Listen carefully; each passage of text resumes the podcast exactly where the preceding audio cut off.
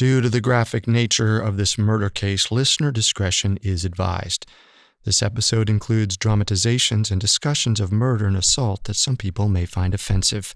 We advise extreme caution for children under 13. Kids, wake up! I think something's wrong with your father. What time is it? It's Pa! Something's the matter. Go look! All right, all right. Mm, give me the lamp.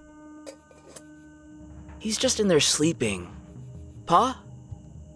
Hey, wake up now. Are you. Oh. Oh no. Pa! He's been attacked! Someone attacked Pa!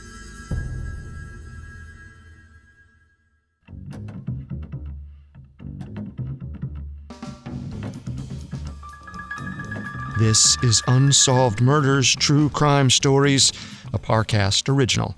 I'm your host, Carter Roy. And I'm your host, Wendy McKenzie. Every Tuesday, we dive into the world of a real unsolved murder and try to solve the case. You can find episodes of Unsolved Murders and all other Parcast originals for free on Spotify or wherever you listen to podcasts. To stream Unsolved Murders for free on Spotify, just open the app and type Unsolved Murders in the search bar. And if you like today's episode, be sure to check out our newest true crime show, Solved Murders, exclusively on Spotify. This is our final episode on the death of John Hossack. Last week, we covered John's life as an Iowa farmer and his abusive relationship with his wife, Margaret. This week, we'll dig into the circumstances behind John's death and the court cases that followed. We have all that and more coming up. Stay with us. This episode is brought to you by Anytime Fitness. Forget dark alleys and cemeteries. For some, the gym is the scariest place of all, but it doesn't have to be. With a personalized plan and expert coaching, Anytime Fitness can help make the gym less frightening. Get more for your gym membership than machines. Get personalized support anytime, anywhere. Visit AnytimeFitness.com to try it for free today. Terms, conditions, and restrictions apply. See website for details. There's no better feeling than a personal win, and the State Farm Personal Price Plan can help you do just that. Talk to a State Farm agent today to learn how you can bundle and save with the Personal Price Plan. Like a good neighbor, State Farm is there. Prices are based on rating plans that vary by state. Coverage options are selected by the customer. Availability, amount of discounts and savings, and eligibility vary by state. The Hargan women seemed to have it all. We were blessed. My mom was amazing. But detectives would soon discover Inside the house, there were the bodies of two women. a story of betrayal you would struggle to believe if it wasn't true. I am just praying to God. This is a sick joke. From 48 Hours, this is Blood is Thicker The Hargan Family Killings. Listen to Blood is Thicker The Hargan Family Killings wherever you get your podcasts.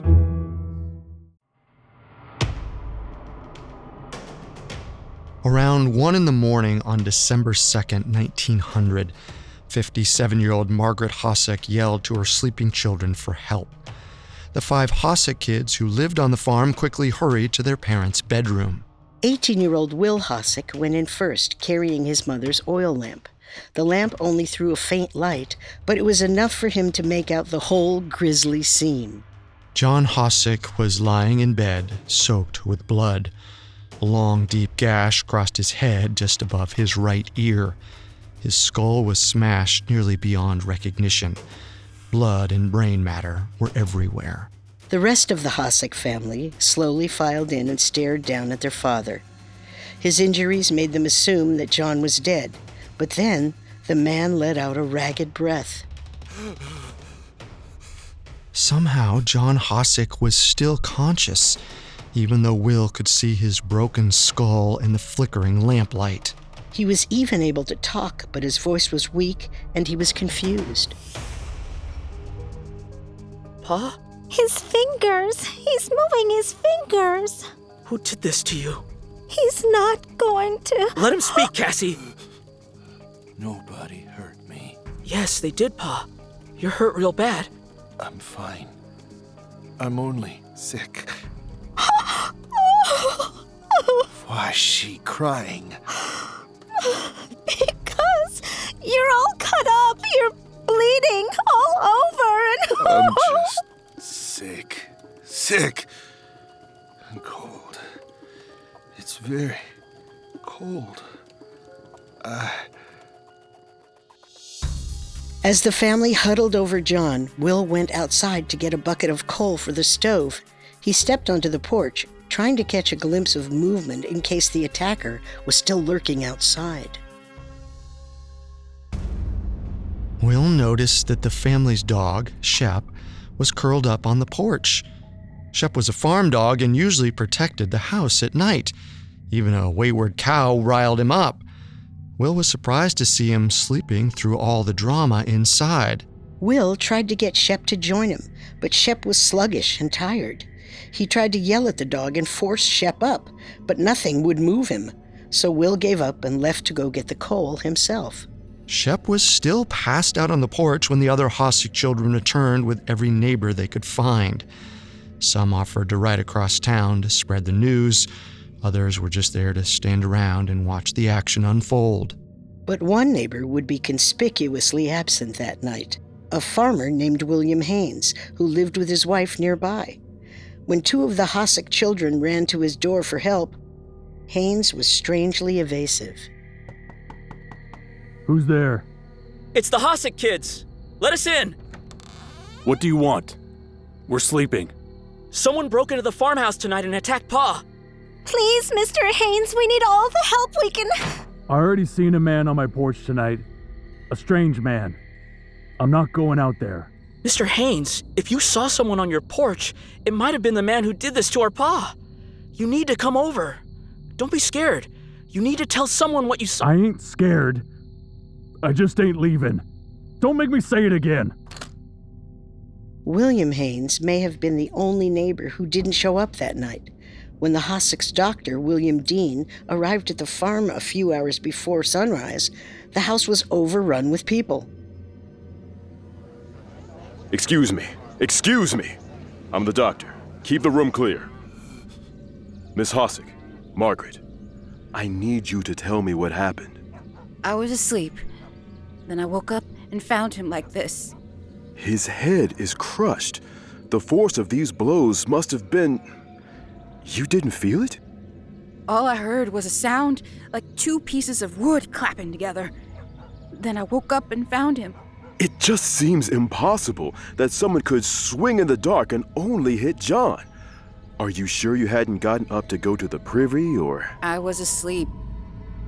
The Hossacks shared a bed not much larger than a twin size mattress. Neither of them were small people. Dr. Dean was skeptical that she could have slept through the whole attack, but Margaret stuck to her story. A few minutes later, the Hossack's oldest son in the area, 24 year old Johnny, arrived.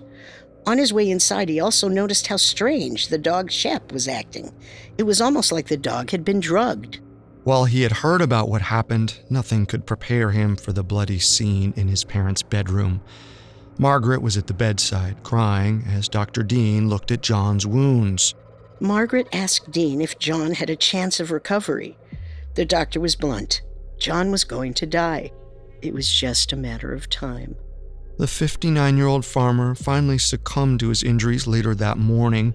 John Hossack died at 9:45 a.m. on December 2nd, 1900. A few minutes later, Johnny and a neighbor named Louis Brauch stepped outside for a walk around the family's property to talk about what had happened. I'm sorry, Johnny. Your father was a good man, and. I don't know if that's the word for him. Well, he was a successful man, a good farmer. At least he's that. Or was that. Wait a minute. Are those footprints? What? Lou? Where? Headed up north, towards the Haynes farm. And look at that. No, over there, under the. Hang on. This must be it. This must be what did the deed to John. That axe is so dull and chipped it can barely hack kindling. It's. No! Look here on the blade. You know what that is? I'm not sure that's. Over here! I found the weapon! It's covered in blood! The killer must have tossed it under the granary! Sheriff Hodgson arrived at the Hossack farm at 12 p.m. and quickly took the axe as evidence, but he never investigated the footprints because they were already closing in on a suspect Margaret.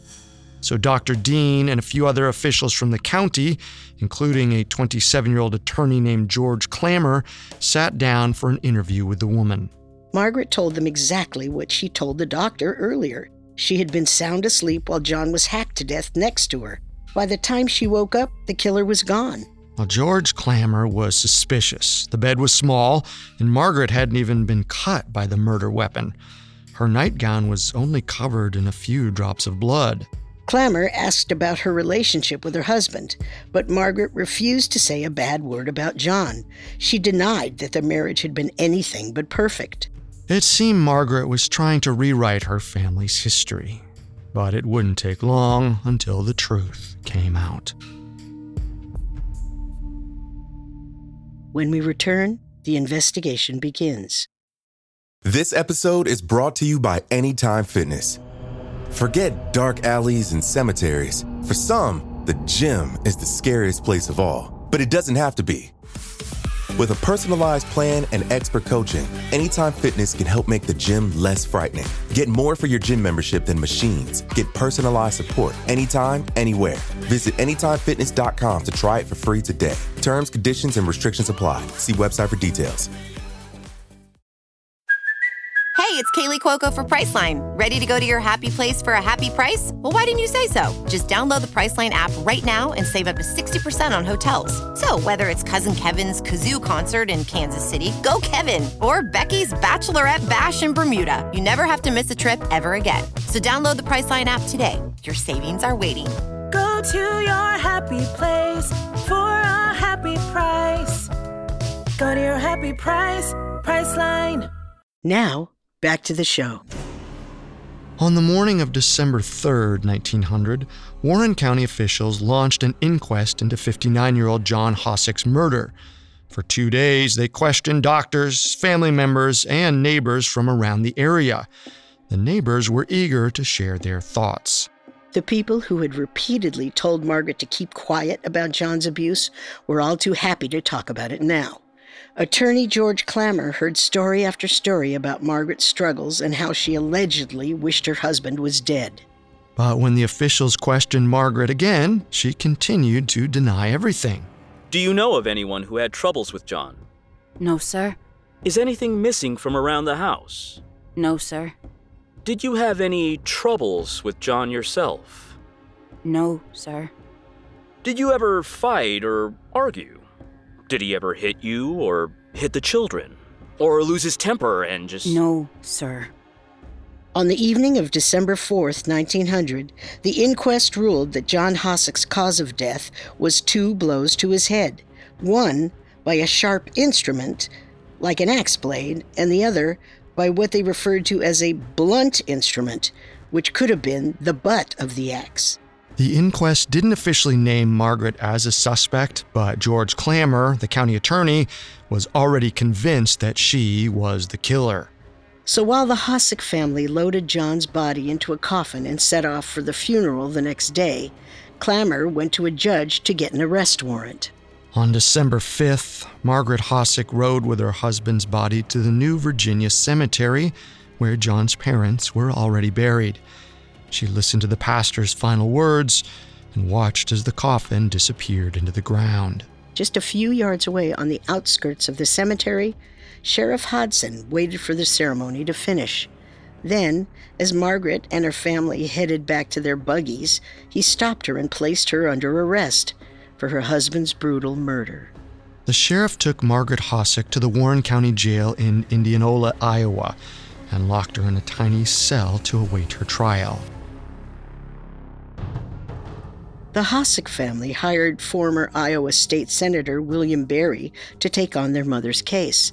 They reportedly paid Berry $500 up front, over $15,000 today. The Hossacks were committed to paying whatever it took to win their mother's freedom, and they promised another $1,500 if he pulled it off. Margaret's family may have been willing to stake a lot of money on her innocence, but the townspeople around Warren County were already declaring her guilty.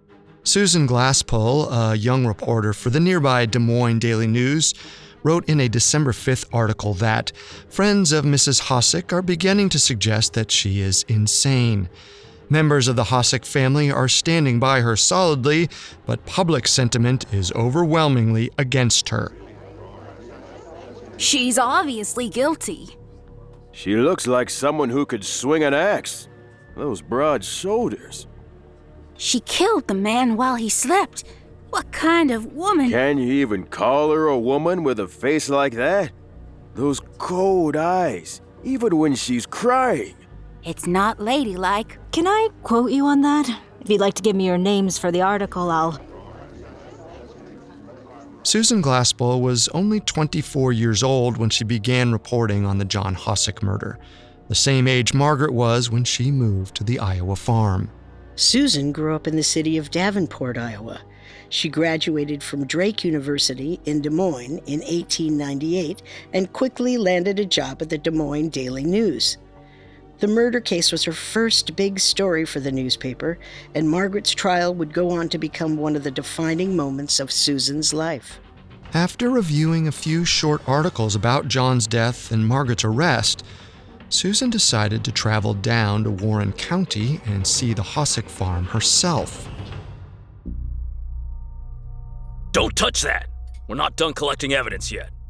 Which paper are you from again? Apologies, Sheriff. Daily News, out of Des Moines. Right. Well, look around, but don't touch. I'll be in the bedroom. That's fine. This place is just so. Do you feel that? Feel what? It's. I don't know. Loneliness, I suppose? This little house on all this land, surrounded by nothing? Welcome to Iowa, ma'am. I was born and raised here, but I guess I'm just not used to something so. rural. Des Moines?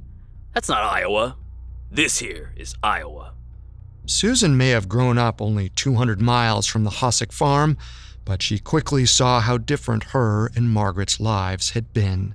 To understand the case, Susan realized that her readers had to understand Margaret Hossack's isolated life as a rural farm wife.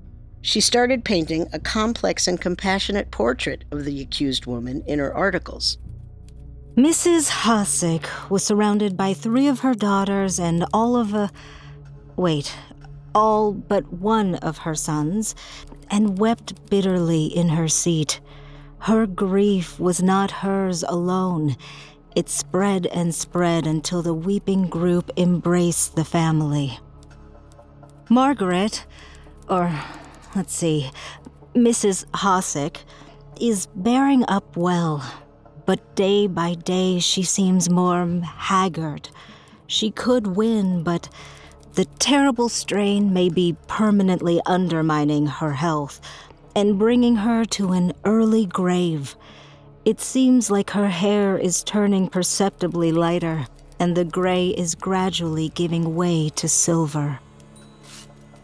But even with Susan's nuanced portrait, most of the townspeople had already decided that Margaret was the killer.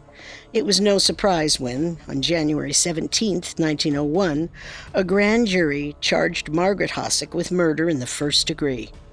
Her trial was scheduled for April, but just weeks before the case went to court, Margaret's lawyer, William Berry, had a suspicious encounter with the Hossack's neighbor. At the end of March, Barry headed out to visit William Haynes, the farmer who Margaret allegedly asked to kill John. He was also the man who refused to help out on the night of the attack. During the inquest, Haynes had shared stories about the Hossack's violent and unhappy marriage. He was set to testify at the trial, but not long after his meeting with Barry, something happened. Haynes had a mental breakdown and had to be institutionalized. It was suspicious timing, but the court never considered Haynes a suspect. All focus was on Margaret. Instead, when the trial began on April 1, 1901, William Haynes's wife, Rinda, was one of the many former friends and neighbors who testified against Margaret Hossack as prosecutor George Clammer used Margaret's own pleas for help against her. He spoke to John Hossack's acquaintances, who painted John as an important member of the Warren County community and Margaret is a hardened, unladylike wife who wanted him dead. Clammer was particularly interested in the couple's meltdown on Thanksgiving, 1899. He wanted to prove that the Hossack family's troubles had continued through the next year until Margaret finally snapped. But the Hossack children refused to help his case. One by one, the Hossacks took the stand, and one by one, they swore that their parents had worked out their differences, despite what some other neighbors testified. Clammer still didn't have the proof he needed to convict Margaret Hossack. He called up a string of experts to help strengthen his case, and Margaret's defense team poked holes in each of them. A coroner testified that John's ability to speak and the way his blood had clotted proved Margaret didn't wake her children until long after the attack. But he later admitted to the defense that he was only guessing. A professor who analyzed hairs on the family's axe eventually told Barry he couldn't be sure that they were human hairs at all. No one could even prove that the axe was the murder weapon. For one more piece of defense, William Barry turned to an unexpected witness the Hossack's dog, Shep. Multiple people reported that Shep had been strangely tired and zoned out the day after John Hossack's death. Some neighbors at the time suggested that the dog looked drugged, and Barry hoped the possibility that the real killer could have slipped the dog chloroform would be enough to keep Margaret out of prison. But Barry knew that if he really wanted to get the jury on Margaret's side, he had to do one more thing. He had to put her on the stand herself. And then what did you see, Mrs. Hossack? It was John's body, lying there, with his head looking like it did. But you didn't see anyone else in the house? No, sir, I did not. And you didn't feel the bed shake from the attack? No, sir, I did not. Look, John was not always the easiest man to please. We had our quarrels in the past, like any couple. But he was my husband, Mr. Barry. I loved him. The last thing he said to me was that he hoped the sun would be out when he got up. And it was a beautiful day. but he never saw it. For two hours on April 8, 1901, Margaret Hossack answered the attorney's questions. She repeated the same story she had told so many times already, starting with the moment she woke up next to her husband's blood soaked body. To Susan Glaspell, watching from the back of the courtroom, Margaret's testimony felt genuine and heartbreaking. Tears streamed down Mrs. Hossack's cheeks as she recalled her final moments with her husband and the horrific realization he was dead. These were not the words of the hardened murderer the prosecution made her out to be. They were the words of an aging wife and mother, drowning in her grief.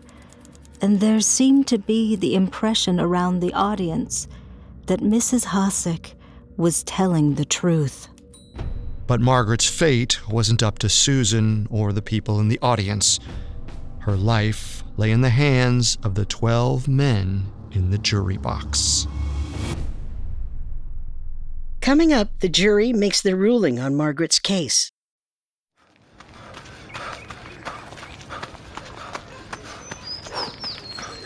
Going for your first ever run around the park. Literally running errands all over town. Running for the finish line and your personal best. If you run, you're a runner. Find the shoes and clothes to run your way at newbalance.com slash running. New Balance. Run your way. Wyndham Hotels and Resorts makes travel possible for all. Whether it's the long haulers looking for a great cup of coffee, a roomier rest for the on a whim road trippers, or a place to make summer memories with the whole family.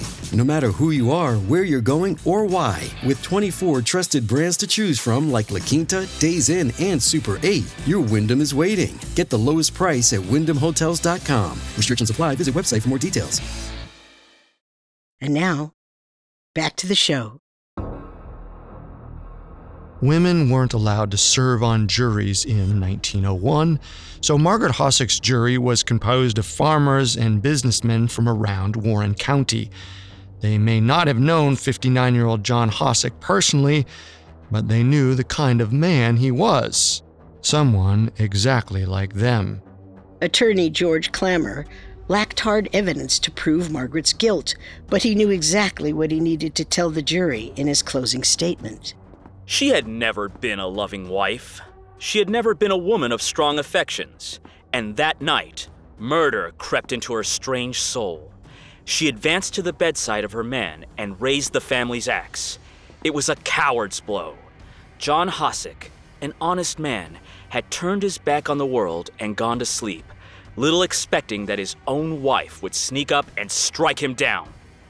You all should pity Margaret Hossack like she pitied her husband.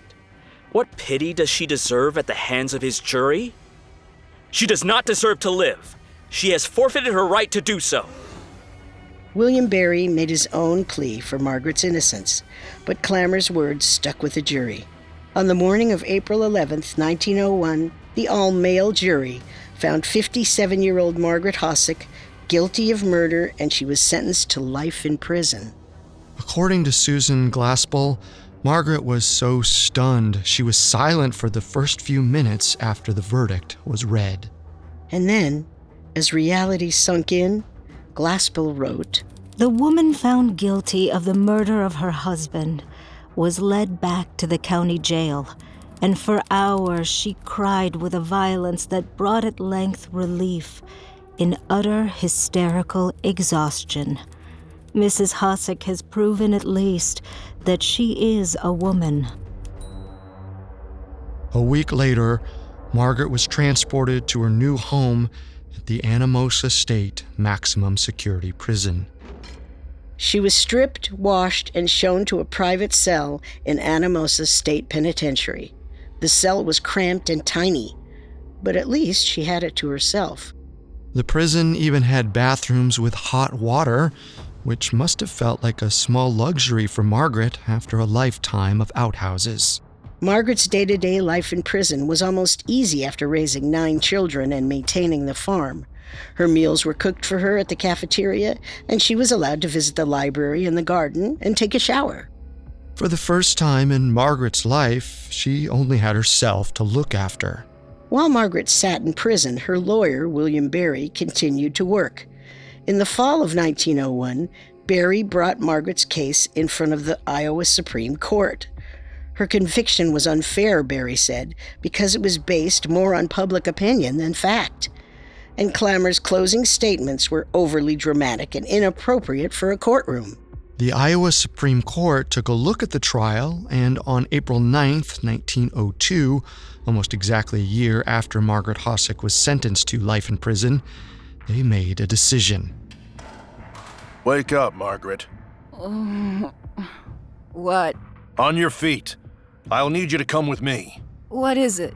The warden will tell you once we get to the office. Come on, let's go. Is something wrong? What's going on? Is it Ivan? Or Will? Has something happened to. Margaret, hang on. It's not like that. It's. Listen, nothing is wrong. It's the opposite. You're heading back to Indianola. You're getting a retrial. In the spring of 1902, Margaret was transferred out of Anamosa prison and taken back to the same county jail where she had been held during her first trial. She was released on a $15,000 bond paid in part by the same Warren County neighbors who had turned against her during the trial. Finally, after a year in prison, the 59 year old was free again.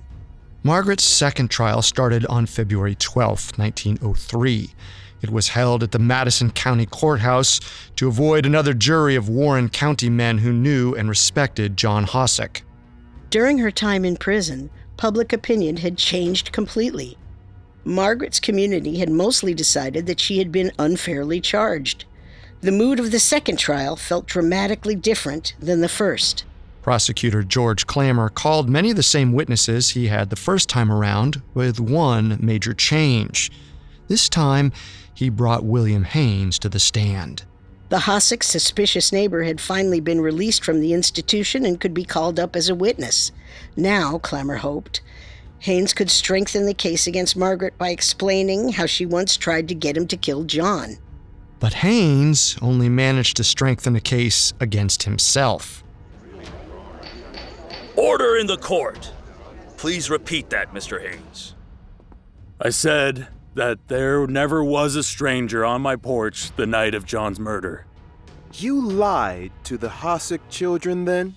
I suppose I did. Why did you refuse to help? My, uh, well, my wife didn't want me to go. So, I just said the thing about the strange man. And. And I had a row with John a few weeks before. You had a. a what? A, a row? John and I had a little disagreement about politics. It was more than a little, I suppose. But, Mr. Haynes, you originally testified that you hadn't fought with John in years. You told the sheriff. I suppose I lied to him too. Without William Haynes, the prosecution didn't have the testimony it needed to put Margaret Hossack back in prison, but George Clammer had one final trick up his sleeve. He dragged John and Margaret's blood soaked bed in front of the jury. Then he grabbed the family's axe in both hands, raised it above his head, and slammed it down on the bed as the jury watched the tiny bed shake and nearly collapse under his force. Clammer's point was clear. It would have been impossible for Margaret Hossack to sleep through an attack like that. But it still wasn't enough. On February 27, 1903, the jury declared that they were split and could not reach a unanimous vote. Court was adjourned. Margaret Hossack was never retried. The case against her was effectively dismissed. Margaret Hossack celebrated her 60th birthday as a free woman. She moved in with her son Jimmy in Indianola, Iowa, only a short walk from the county jail where she once had a cell. Susan Glaspell, the newspaper reporter who wrote about Margaret's first trial, never covered her second.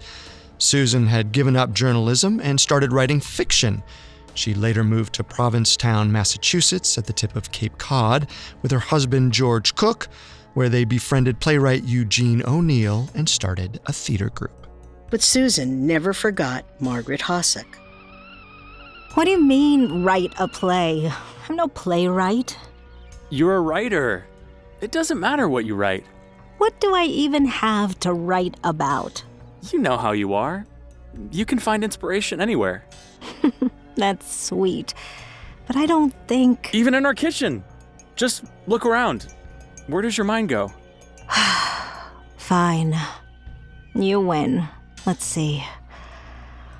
Well, it makes me think of another kitchen, one that I was in 15 years ago, and how different that one was from this.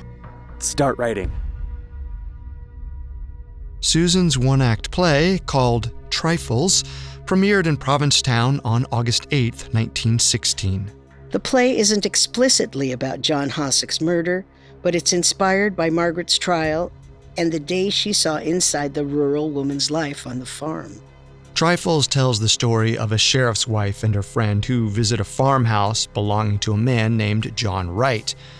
Wright had been strangled in his bed, and his wife was the main suspect. As the sheriff and county attorney search for clues upstairs in the bedroom, the two women wait in the kitchen. The men find nothing, but the women uncover evidence of Mrs. Wright's difficult and isolated life all around her kitchen. When they find a broken bird cage and the body of a tiny songbird with a crushed neck, they realized what happened. Mr. Wright had killed the bird to spite his wife, the last straw in a series of abuses that he had heaped upon her throughout their life. Mrs. Wright killed him to free herself from his clutches. Understanding her plight, the two women eventually decide to protect Mrs. Wright and hide the evidence from the sheriff. Margaret Hossack likely never knew about the play she inspired.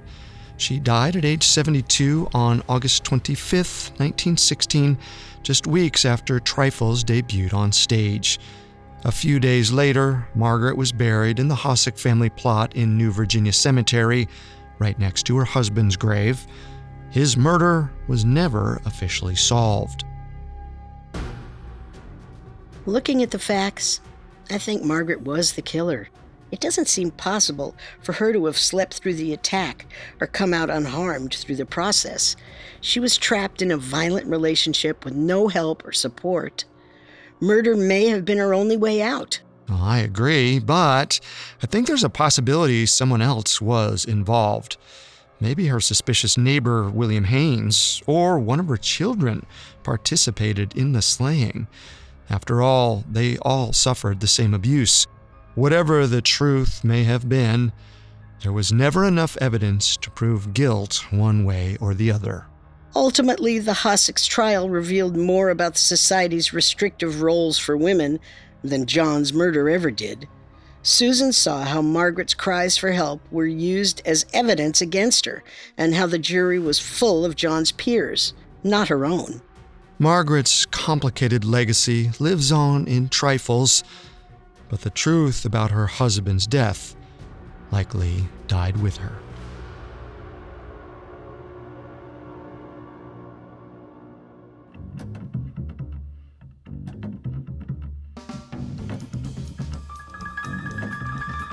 Thanks again for tuning into Unsolved Murders.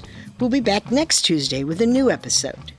For more information about the Hossack family, amongst the many sources we used, we found Patricia Bryan and Thomas Wolf's book, Midnight Assassin A Murder in America's Heartland, extremely helpful to our research.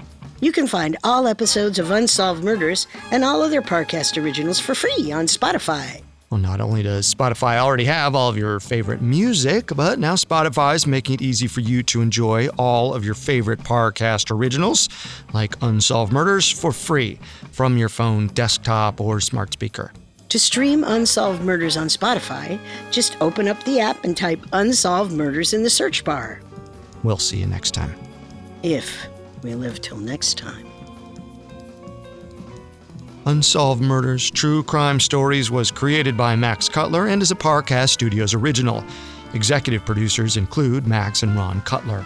Sound design by Carrie Murphy, with production assistance by Ron Shapiro, Carly Madden, and Isabella Way. This episode of Unsolved Murders was written by River Donahue, with writing assistance by Abigail Cannon. The amazing cast of voice actors includes Tom Bauer, Bill Butts, Joe Hernandez, Rebecca Thomas, Jen Wong, and Dan Velasquez. It stars Wendy McKenzie and Carter Roy.